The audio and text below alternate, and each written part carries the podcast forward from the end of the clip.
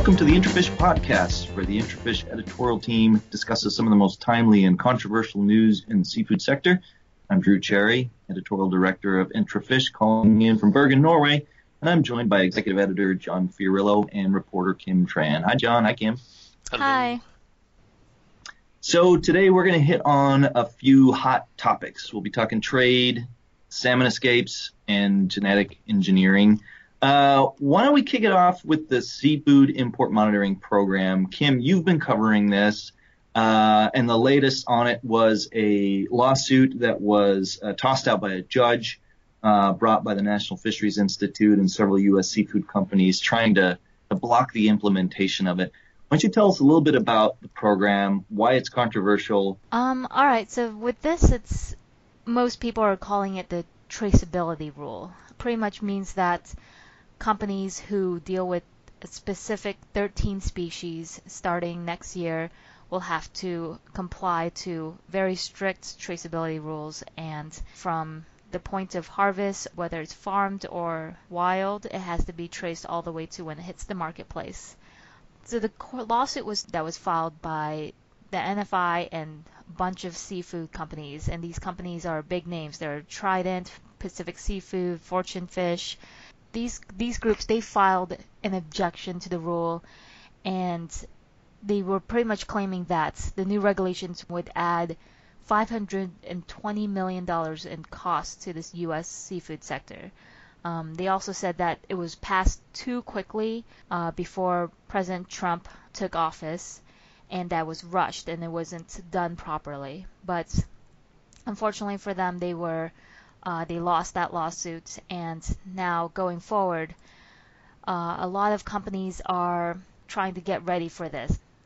I've been talking to several companies in the sector, and it does seem like it will be a, bigger challenge for those who um, deal with wild fisheries, um, people who use tender boats who lump all their fish together and can't necessarily keep track of whose fish is whose after it was all grouped together some companies are telling me that it's going to cost upwards of quarter million of dollars to meet this le- level of traceability. Even companies who have stringent traceability systems in place, it's a pretty costly burden to add this layer on just to meet all these requirements. Okay, so do we see this as kind of a, another onerous level of regulations, or John, what's your take, or is this is this needed? Um, it's hard to know if it's needed. I mean, I think it's a result of, you know, so much press um, on IUU fishing and governments trying to, you know, do something to address that. So, in a way, it's it's just a result of, you know, a bigger a bigger issue. I mean, there are a lot of traceability systems out there. The, the problem, of course, is they're generally all third-party one-offs, and they don't uh, talk to each other. So everybody's using something different. So this is clearly clearly an attempt to unify the process and, and the way things are done. Well, so is it? I mean, where what's the next step for it after this lawsuit? Is what I'm curious about, Kim. I mean, do you get any sense of uh, is NFI kind of finished right now with with challenging this, or can anybody else challenge it, or? That I'm not quite sure, like what their next step is. Um, he did say in response to the lawsuit that they're going to um, thoroughly review the court's decision, which makes me feel like possibly they would uh, could appeal. Um, but they he also said that their members will comply with the law, and, and this goes into effect soon. It's January 1st when this goes into effect. Uh, and on the flip side of it, I've spoken to companies who are very much in favor of this. Um, there's uh, the Alaska uh, Bering Sea Crabber Association. I spoke to them and they say that their their fishermen lost in about 25 percent of market value over the years, to- totaling hundreds of millions of dollars because of unfair competition from crab from non-trustworthy origins. And just um, U.S. based fishermen are very much for this rule. And, and it's the same also in uh, with the Gulf uh, shrimp uh, fishers as well, correct? I mean, yes. they they also I think have come out and said in favor of this rule. Yes, and and those in favor, they say they acknowledge that it is going to be costly now, right now when we, this change is made, but they say in the long term, it's better overall. It just makes for a much more level playing field in this in the U.S. marketplace.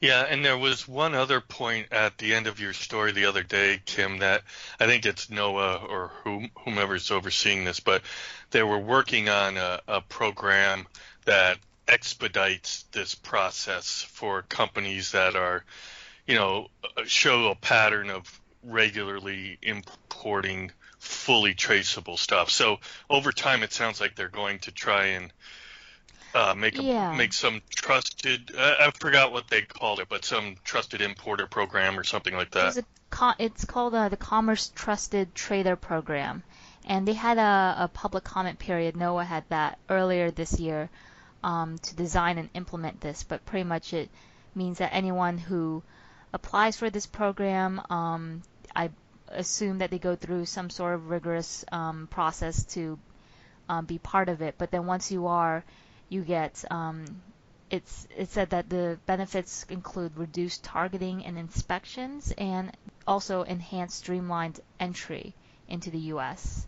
So I, I assume you know there'll be things like that assistance in that form, but um, I also hear from companies that this is you know they're not getting any financial support. This is a an unfunded mandate, and they are struggling to uh, to meet the cost of having a new different pa- paperwork system. Everyone's required to enter their data into a specific system to trace everything. Hmm. Well, I don't know if they'll hit that $500 million price tag, and uh, I don't know how they'll calculate it, but um, it sounds like this is going to be a, a onerous and costly process, no matter no matter how it goes. Yeah. So, John, let's move to your backyard, uh, usually my backyard. Uh, Cypress Island, uh, Cooke had a massive escape there. Uh, I think it's been two weeks now. Um, so tell us a, a little bit about the fallout because it's been, it's been huge and let's, uh, let's talk about uh, what this might mean for U.S. salmon farming.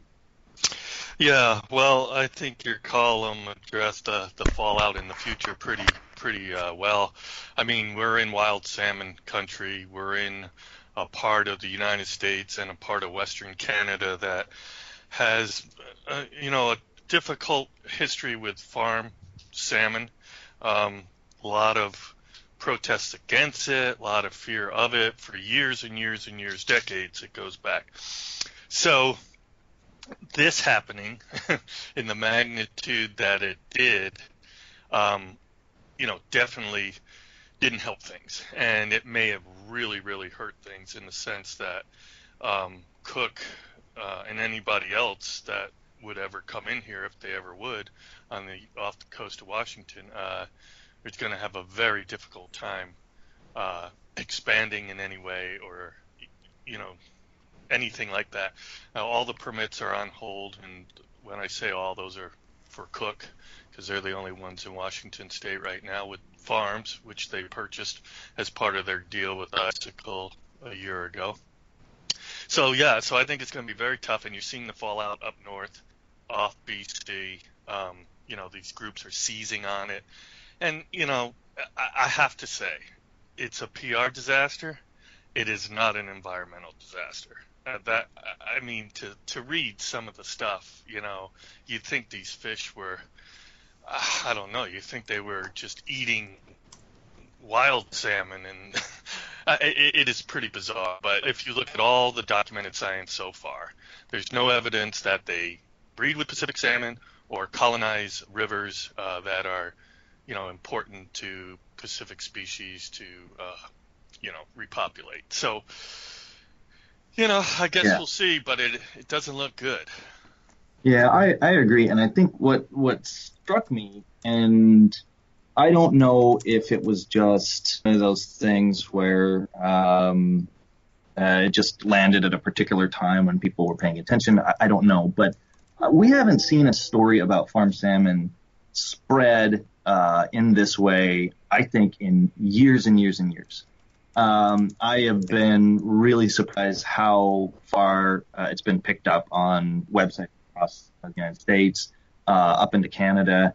Um, and, and, I think, it, at least it seems to me that a lot of people, a lot of friends um, texting and, and emailing me, it seemed like so many of them had no clue that there were salmon farms uh, in Washington State. And you know, I couldn't. I was sort of wrestling with the with the thought. I mean, is it is that is it bad or is it good that Icicle and Cooke have kind of operated under the radar a bit there in, in Puget Sound? And what is the what is the takeaway? What's the lesson? Should should companies be more uh, transparent? Um, I mean, it just it the sense I got was that the shock of not even knowing there was farm salmon in people's backyards. Part of why this story kind of grabs so many headlines. You know, in this day and age, in this world of business, it's hard to argue against transparency. I mean, transparency is a big deal in business these days.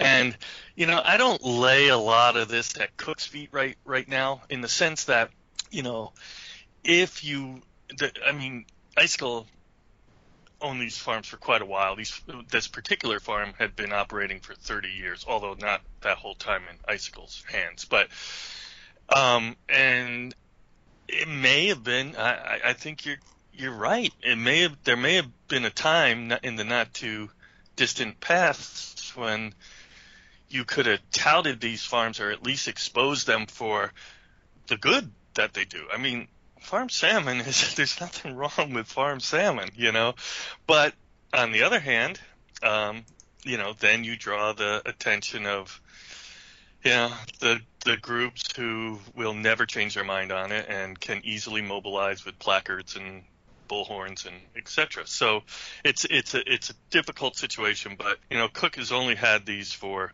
better part of a year, and they were sinking money into these. That particular farm was in the permitting process to be repositioned and redone, so to speak, um, because where it does sit now, people who know that area and who know that farm tell me that those currents and tides are really kind of unique and volatile there.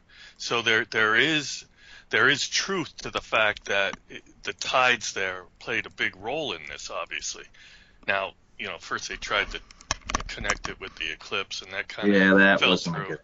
Yeah, but but who knows? I mean, how how do we truly know? The, but but nevertheless, there's a history of uh, you know current and tidal challenges where that farm is and has been for a while. So Cooke was sinking money into it. They were going to replace it with a high pressure plastic cages. I think they're, I'm not sure what the terminology is, but they're the ones used now. They're the most modern as opposed to aluminum, um, which that one was. So they were doing the right thing, um, but you know, nature, nature got them. I guess is the way I look at it.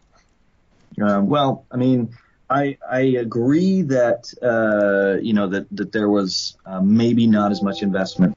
That said, Cooke owns them, so you you break. What's the saying? You broke it, you bought it except in this case you own it and you broke it and you own it. I don't know. Anyway, Yeah. Cooke's Yeah, know, really the one that's got to take responsibility for it ultimately. But I No, think a it- larger question is, you know, what so what can be done because you know a, a PR it's always reactionary with the salmon farming industry. It's always on the back foot. I, I sense, and I think Cooke's done a good job of communicating after the fact and being open about what's happened to pretty much everybody that's tried to reach. Uh, it seems like they've been willing to give comment. But you know, up in BC, they've done some interesting programs with bringing, opening up the farms and doing these farm tours, uh, trying to bring members of the community uh, to the farms. And I don't know, maybe that's just naive and and walking into a buzzsaw to try to bring people onto these farms, bring uh, school kids and things like that to see what's happening. Um, I don't know. I mean, is there a way that you can get in front of the communication of farm salmon and, and build, have better community relations? I know they're working on it and have been working on it for years in BC, but is there anything else you think that salmon farmers can do ahead of when these accidents happen?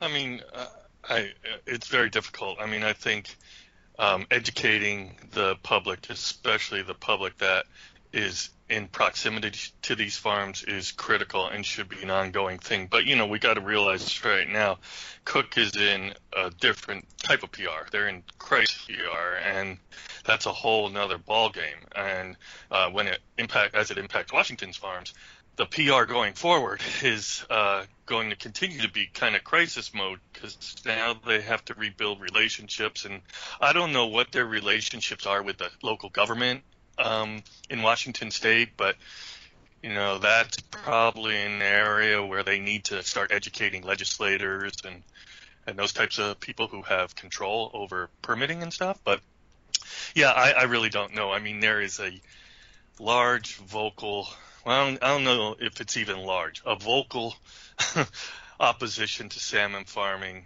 that has been around for decades. And I don't think it's as strong as it used to be, but something like this kind of reignites it, and um, it's tough. And it's to a shame. With.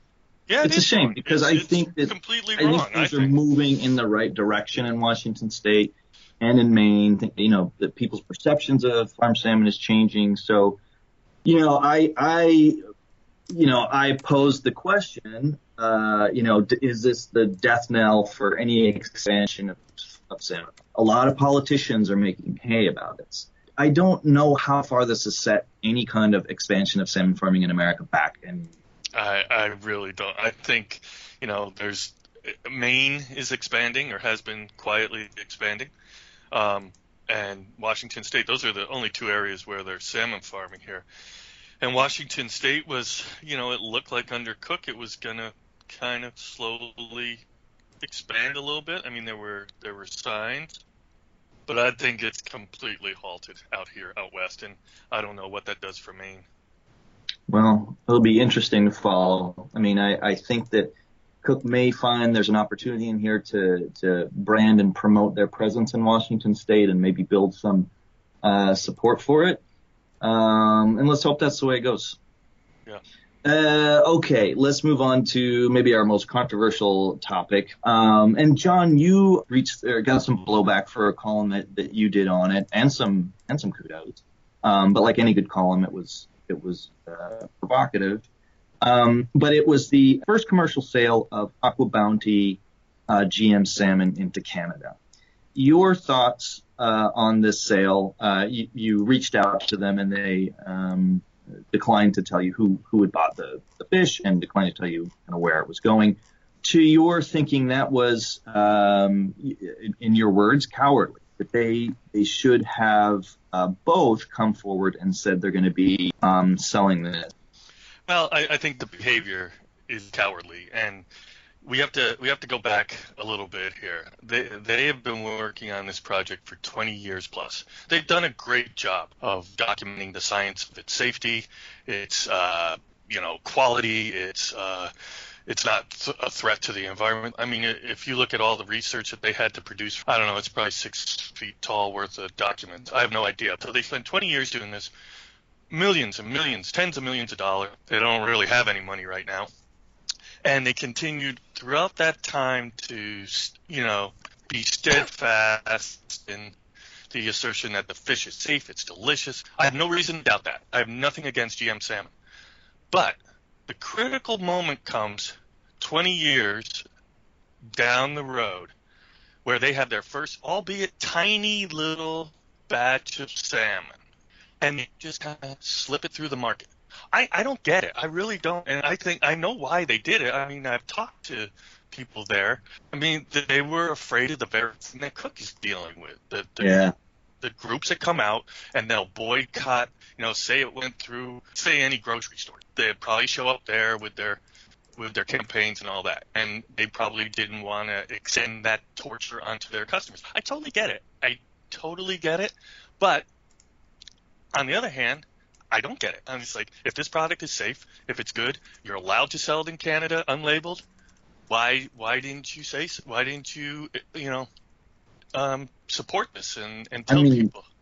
and, and at some point they're going to have to. And I, I think and I totally agree with you. And I think Bounty has, has done a good job, and probably Cooke should look to Bounty in terms of how to be, uh, you know, how to how to handle some of these uh, crisis situations because Aqua Bounty's been doing it for years and years. Uh, you know, and and if if they're going to to get it out into the market, at some point they're going to have to let people know. And I think the mistake, again, I totally see their logic behind it too. But I think the mistake is they've been extremely transparent uh, all the way, and then it gives a perception that they suddenly don't want to be transparent. That maybe this is going to be snuck into the food chain uh, somehow. And you know, I I don't think that is going to be the right way to um, to move the product forward because I think also if GM salmon, yes, it's got a, a possibility to be a, a, major money saver for uh, salmon farming companies, and I think eventually people will come around to it. Uh, but at the same time, it should be and has to be something that is uh, talked about.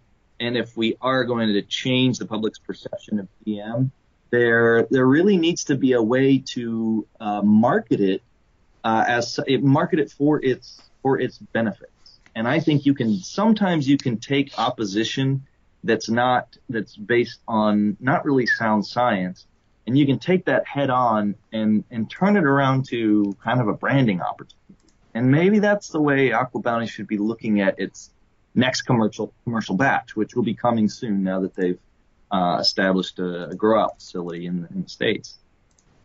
Yeah, it, it may or it may not. I mean, this is the this is the the Cooke dilemma as well. I mean, it may trigger, and that was one of my points. It may trigger the the labeling uh, pass that they got in Canada gets changed, and maybe they have to do in Canada what they have to well ultimately have to do here in the U.S. is label it. I mean, they can't sell it unlabeled in the U.S. right now. We're waiting for labeling rules to emerge from the government. So, you know, and and the the other point to me is there's two other points. Um, you know, say it went to a restaurant, just XYZ restaurant. The guy who bought that or the gal who bought that for dinner, maybe they want nothing to do with GM products.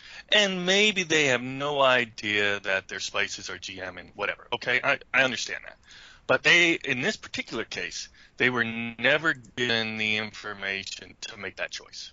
So that just bothers me, and that goes to the transparency thing that I think we we've been talking about quite a bit here. The second point is now they're for they're going if this continues and they don't you know speak up about what their where their product is and all that and brand it and all that they're forcing regular traditional salmon farm salmon producers now to start marketing their salmon or identifying their salmon as non-GMO.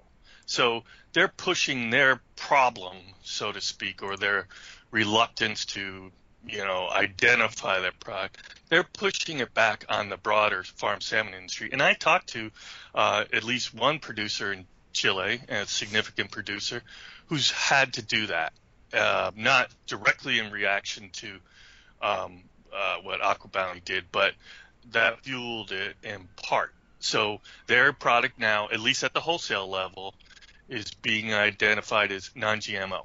And you're, eh, eh, I think you're going to start seeing more of that at the retail level. Yeah. Well, and that's going to be, I think, where the rubber hits the road is uh, when it's labeled. Uh, will consumers buy it? Um, and, and where will they buy it? Will it be more in retail? Will it be more in food service? And um, how do producers that are are using uh, that broodstock how do they how do they market that? Um, yeah, there's nothing wrong with it. I mean, I, I, I well, from everything I know, it's perfectly fine, and I I have no problem with it being in in the you know in the supply chain, but just label it. Just tell people what it is. They'll decide for themselves, and you know we'll move on. We'll leave it there. Thanks, John. Thanks, Kim. That's it for this edition of the Intrafish podcast. Make sure that you follow all our coverage on intrafish.com. And remember, you can find us on all social media platforms, or even better, sign up for one of our many free newsletters to keep up to speed. Thanks, John. Thanks, Kim. Thanks. Sure thing. Thanks and goodbye.